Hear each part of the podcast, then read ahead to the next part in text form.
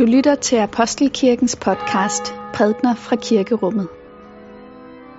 Find mere information på apostelkirken.dk.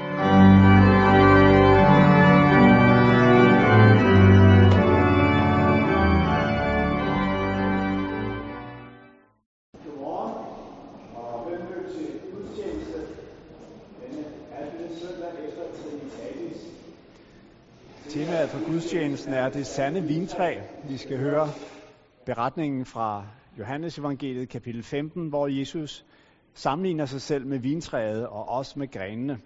Og det er i dag Philip Christoffersen, som er journalist og til daglig arbejder på Kristi Dagblad, som vil forkynde for os. Dette hellige evangelium skriver evangelisten Johannes. Lad os takke for Guds ord. For Guds ord i skriften, for Guds ord i blandt os, for Guds ord inden i os, takker vi dig Gud. Jesus sagde, Jeg er det sande vintræ, og min far er vingårdsmanden. Hver gren på mig, som ikke bærer frugt, den fjerner han, og hver gren, som bærer frugt, den renser han, for at den skal bære mere frugt. I er allerede rene på grund af det ord, jeg har talt til jer. Bliv i mig, og jeg bliver i jer. Ligesom en gren ikke kan bære frugt af sig selv, men kun når den bliver på vintræet, sådan kan I heller ikke, hvis I ikke bliver i mig. Jeg er vintræet, I er grenene. Den, der bliver i mig, og jeg i ham, han bærer mig en frugt. For skilt fra mig kan I slet intet gøre. Den, der ikke bliver i mig, kastes væk som en gren og visner. Man samler dem sammen og kaster dem i ilden, og de bliver brændt. Hvis I bliver i mig, og mine ord bliver i jer, så bed om, hvad I vil, og I skal få det. Derved herliggøres min fader, at I bærer mig en frugt og bliver mine disciple. Som faderen har elsket mig, har jeg også elsket jer. Bliv i min kærlighed. Hvis I holder mine bud, vil I blive i min kærlighed, ligesom jeg har holdt min faders bud og bliver i hans kærlighed. Sådan har jeg talt til jer, for at min glæde kan være i jer, og jeres glæde blive fuldkommen. Amen. Tak fordi jeg må øh, komme og prædike for jer i dag. Det er en stor fornøjelse og et øh, ret stort privilegium, synes jeg også. Øhm, jeg vil starte med at bede en bøn. Må mine, må min munds ord og vores hjerters tanker være dig til behag, o Gud. For tiden er der øh, bispevalg i Helsingør Stift, som øh, er vores øh, nabo mod nord her i København. Og øh, som journalist fik jeg for nogle måneder siden den opgave, at øh, jeg skulle interviewe de fire kandidater, som har stillet op. Øhm, og sådan nogle bispekandidatsinterview, det er sådan noget, der foregår meget, meget, meget ordentligt. Det er sådan noget, hvor man sender alle spørgsmålene øh, på forhånd, og man sørger for, at alle har fået lige meget forberedelsestid, og at der er øh, efterfølgende er lige mange linjer i, i hvert af de interviews, man skriver. Alle skal ligesom, øh, alt skal fordeles lige. Øhm, men det skal jo alligevel ikke være helt nemt, når man bliver udsat for pressen. Så øhm, øh, i nogle af de her interviews, der øh, sluttede jeg øh, min spørgeplan af med et, øh, et spørgsmål, som øh, var off-script, som man siger. Og jeg stillede øh, de her kandidater et spørgsmål, som lød sådan her. Hvor vigtigt er det for dig, at du som biskop har et pletfrit moralsk CV? Altså, hvor vigtigt er det for dig, at din sti er ren, når du skal stå i spidsen for 300 præster? Hvor mange skeletter kan du holde til, at der kommer ud af skabet? Og de har alle sammen reageret lidt på samme måde øh, på det her spørgsmål. Ved først sådan lige at løfte skuldrene lidt, og så spærre øjnene op. Og så sådan, man kan se, det lyser ud af øjnene på dem. Øh, hvad ved han?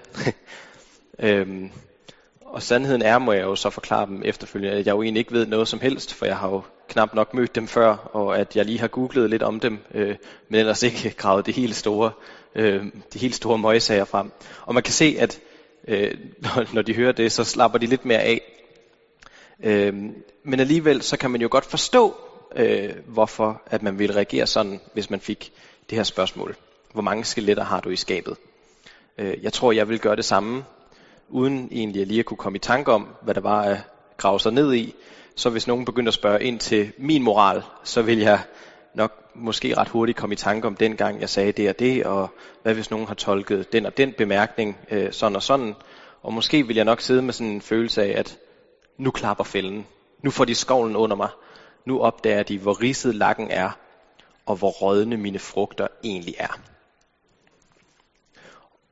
Og det er virkelig ikke så mærkeligt, at panik er vores automatreaktion. For vi lever i en tid, hvor vi er besatte af pletfrihed. Især i de senere år har der været rigtig mange eksempler på, at kulturpersonligheder, politikere, intellektuelle, forfattere bliver called out, som det hedder. Altså kaldt ud af offentligheden. Det sker meget ofte på sociale medier, hvor der gøres opmærksom på, at den og den person har sagt sådan og sådan, eller gjort dit og dat. Og konklusionen, øh, den er meget ofte, at vedkommende altså ikke kan være en autoritet inden for det og det felt, når nu vedkommende har afsløret sit sande jeg. Og man behøver faktisk ikke engang at være i live, for at man bliver kaldt ud. Det skete for to år siden øh, med fysikeren Albert Einstein, som ellers har været død i mange år. Og jeg ved ikke, om øh, nogen af jer har hørt den historie, men øh, den store avis The Guardian øh, bragte en historie om, at nogle forskere havde fundet nogle rejsedagbøger øh, fra Albert Einstein, hvor det blev offentliggjort, at øh, Einstein helt privat ikke havde særligt høje tanker om kineserne, som han havde mødt på nogle af sine rejser rundt omkring i verden. Jeg tror han faktisk, han havde haft en, øh, en rejse til Kina, hvor han havde gjort nogle observationer og skrevet ned i sin dagbog. Og han ble, beskrev blandt andet, hvordan øh, de her kinesere, han havde mødt, øh, de sad på huk, når de spiste, øh, ligesom en europæer ville sidde, hvis han øh, relieved himself, står der i den her tekst, ude i skoven. Altså, hvis han gik ud i skoven. Og det var han øh, meget forarvet over, at den her praksis, som han forbandt med noget, når man sidder og spiser, eller når man sidder og laver alt muligt andet, at det var, ja, og The Guardian, de bragte nyheden om øh, de her øh, øh, skriverier i Einsteins dagbog med den her rubrik. Einsteins travel diaries reveal shocking xenophobia. Altså Albert Einstein, som selv havde engageret sig i samfundsforhold og kritiseret racisme, var selv racist. Og politikken, de skrev det sådan her. Hvem havde troet det? Albert Einstein, Manden, der over hele verden er kendt som geniet over alle genier og skaber og relativitetsteorien.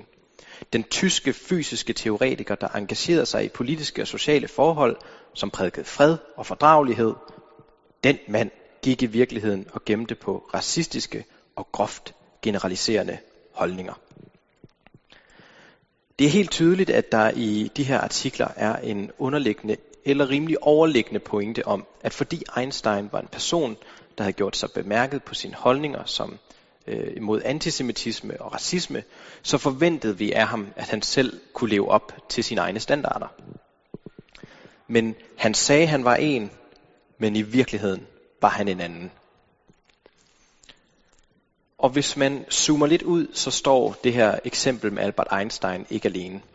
Øh, jeg vil mene, at man godt kan sige, at det er en del af den bevægelse, som øh, den senere tid er blevet kendt som cancel-kulturen. Cancel-kulturen. Altså på dansk aflysningskultur. Og hvad er cancel-kultur? Jo, jeg ved faktisk ikke, hvem der har fundet på begrebet. Om det er kritikerne af tendensen, eller om det er dem, der bakker op om den. Men jeg fandt en rimelig neutral definition, som kalder det en slags gruppeshaming, hvor personer i alle mulige sammenhænge bliver boykottet, fordi der er dukket noget op i deres fortid, som belaster dem. Det noget kan være holdninger, udsagn eller handlinger, som diskvalificerer en person til at indtage den plads i samfundet, som de ellers på den ene eller den anden måde havde gjort sig fortjent til. Og disse handlinger eller meninger skal så vejes på offentlighedens moralske vægt, hvor dommen fælles. Og det er som om, at det er en vægt, hvor alle dine positive træk bliver lagt i en skål og vejet op mod det dårlige i den anden. Det er de gode frugter herover og de dårlige her. Og så er det som om, at vægten til tider er lidt skævt indstillet. Som om de mugne frugter herover ofte bliver meget, meget tunge. Og måske man kan sige, at et træk ved cancelkulturen er, at den tager ikke højde for meget andet end ufejlbarlighed. Sat på spidsen er den udtryk for en kultur, hvor nåden ikke har et ord at skulle have indført. For når vi dømmer hinanden alene på baggrund af, hvad vi har sagt eller gjort, bliver det med et godt dansk ord nådesløst.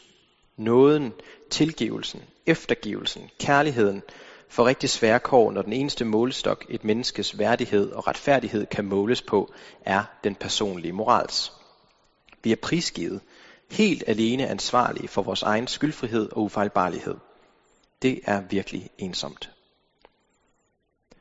På den anden side, så forstår man det jo egentlig lidt godt, for øh, den personlige moralisme har måske en grund til at skulle have så meget øh, at have sagt, som den har. For måske er den bare et produkt af vores allesammens menneskelige natur.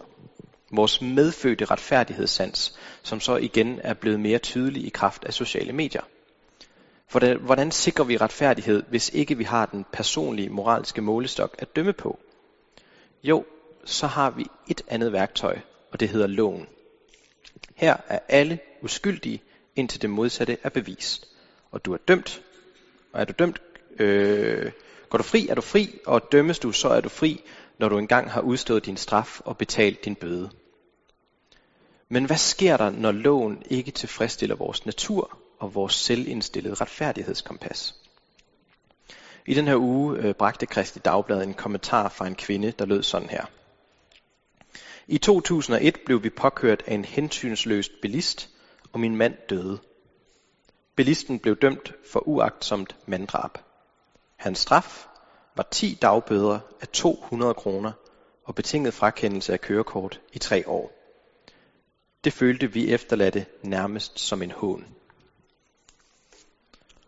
Altså, der er en mand, der har påkørt en anden bil. Det har kostet en mand livet og nu øh, skal han betale en bøde på 2.000 kroner i alt. Og hvad den her kvinde beskriver, er jo faktisk det, der sker, øh, når vægten tipper den modsatte vej. Eller i hvert fald, når man oplever, at vægten tipper den modsatte vej. Når vi som udefrakommende er vidne til, at et andet menneskes rådne frugter slet ikke vejer så meget, som vi mener, de gør. Loven den er blind, som man siger, og loven er i kraft af den blindhed lige så nådesløs som kollektivets moralisme. Hvor går en kvinde som hende her hen, hvis hun vil have retfærdighed? Altså, hvor finder vi svaret, der kan dulme vores retsfølelse, som samtidig ikke er den verden, hvor vi selv står for at dømme hinanden? Jeg tror måske, den findes i søndagens tekst.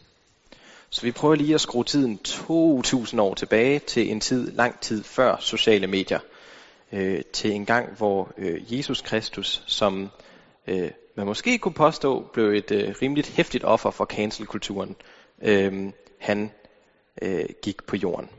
Og Johannes han beskriver, hvordan Jesus er ude at gå med sine disciple, da han begynder at fortælle en historie om en vingård. Øh, han har muligvis været inspireret af, at de har gået forbi en vingård, som der har været masser af på det her tidspunkt, og som har været et ganske almindeligt billede i øh, både sådan, øh, øh, at det har været helt konkret, at alle i, i Palæstina, de kendte til, at der, hvordan man lavede vin. Øh, så det har været et billede fra hverdagen, men det har også været et billede, som de har kendt fra, øh, fra teksterne, fra Toran. Og Jesus han begynder at tale jeg er det sande vintræ, og min far er vingårdsmanden. Og allerede her er der måske nogle af hans tilhængere, der stusser. Især dem, der har fulgt godt med i søndagsskolen. For de har måske regnet ud, hvor Jesus han er på vej hen med sin fortælling. For det er ikke første gang, at Gud sammenlignes med en vingårdsejer. I det gamle testamente fortæller profeten Esajas nemlig en historie om en vingårdsejer, som planter sin vingård på en frugtbar skråning.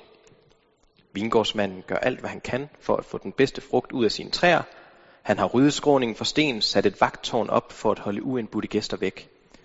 Alle forudsætninger er med andre ord på plads, for at en god høst kan finde sted. Vingårdsejeren har tilrettelagt alt. Men da han skal til at høste, er der ingen vindruer. Kun vilddruer, står der. Og det må man jo så forstå er dårlig frugt. Når du forventer vindruer, så er det ikke godt at få vilddruer. Dårlig frugt. Og derfor spørger vingårdsmanden her i Isaiah sig selv, hvad han skal gøre. Skal han lade den her fiasko af en vingård stå, eller skal han jævne den med jorden? I Esajas står vingården som sådan et meget eksplicit eksempel øh, på Gud og israelitterne, som igen og igen og igen bliver velsignet med de gode forudsætninger for at blomstre som et folk, men som igen og igen og igen smider det hele på jorden, fordi de er mennesker. Og der står sådan her i slutningen af teksten i Esajas. For herskars herre, altså Guds, vingård er Israels hus, og Judas mænd er hans yndlingsplante. Han ventede ret, men der kom retsløshed. Gud forventer altså her i Esajas, at når han planter en vingård, så giver den god frugt. At den verden, han, øh, han har skabt, bliver retfærdigt, fordi han har skabt den. Men han indser, at fordi den er fuld af mennesker, der selv skal stå for deres egen retfærdighed, så sker det ikke. Vi mennesker, ser Gud, formår simpelthen ikke at dømme hinanden retfærdigt. Og den her historie har disciplene måske kendt til. Og for dem er det en historie om, at Gud er barmhjertig. Han ser ud over sit folks gentagende fejltrin. Han ser bort fra, at de ikke opfører sig retfærdigt over for hinanden, og han holder altid i sidste hende hånden over dem, selvom de klokker i det. Men da Jesus fortæller sin historie om vingården, er der noget, der har forandret sig. Og hvad er det? Jo, på mange måder er historien lidt den samme. Der er en vingårdsejer, som er et billede på Gud. Og vingården, den er der også.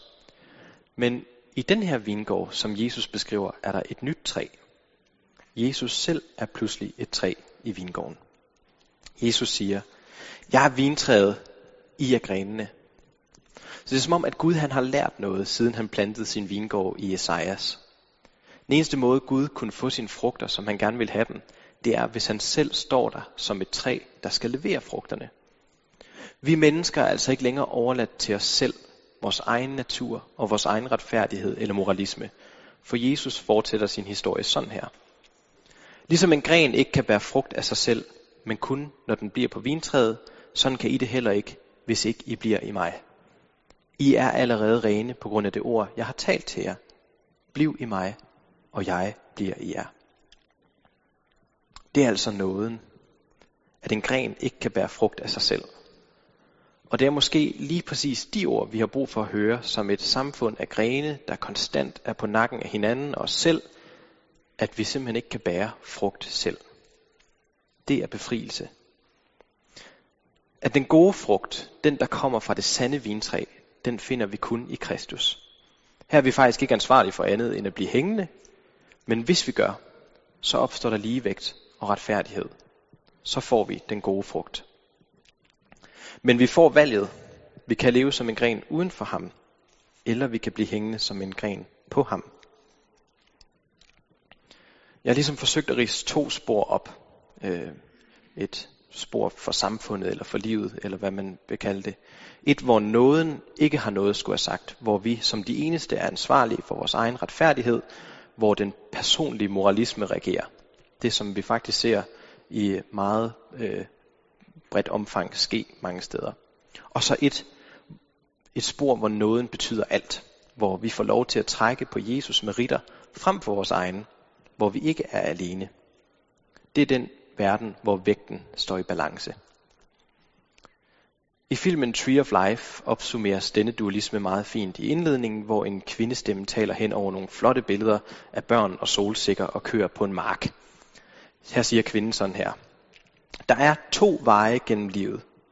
Naturens vej og nådens vej. Du skal vælge, hvilken du vil følge. Nåden prøver ikke at tilfredsstille sig selv. Den accepterer at komme i anden række, at blive glemt, underkendt. Den accepterer sorg og svig. Naturen vil kun tilfredsstille sig selv og få andre til at tilfredsstille sig også. Den vil være herre over dem og kræve sin egen vej. Den finder grunden til at være ulykkelig, når hele verden skinner omkring den, og kærligheden skinner igennem alle ting. Altså, den finder grunden til at være ulykkelig, når hele verden skinner omkring den. Så hvordan går vi nådens vej?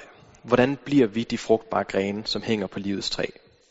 Jamen, Jesus han siger i søndagens tekst, Hvis I holder mine bud, vil I blive i min kærlighed, ligesom jeg har holdt min faders bud og bliver i hans kærlighed. Godt. Og hvad er det så for et bud? Det skal vi faktisk ikke længere end et vers længere hen, øh, end det vi har læst i dag. Og der står, dette er mit bud, at I skal elske hinanden, ligesom jeg har elsket jer. Større kærlighed har ingen end den at sætte sit liv til for sine venner. Amen.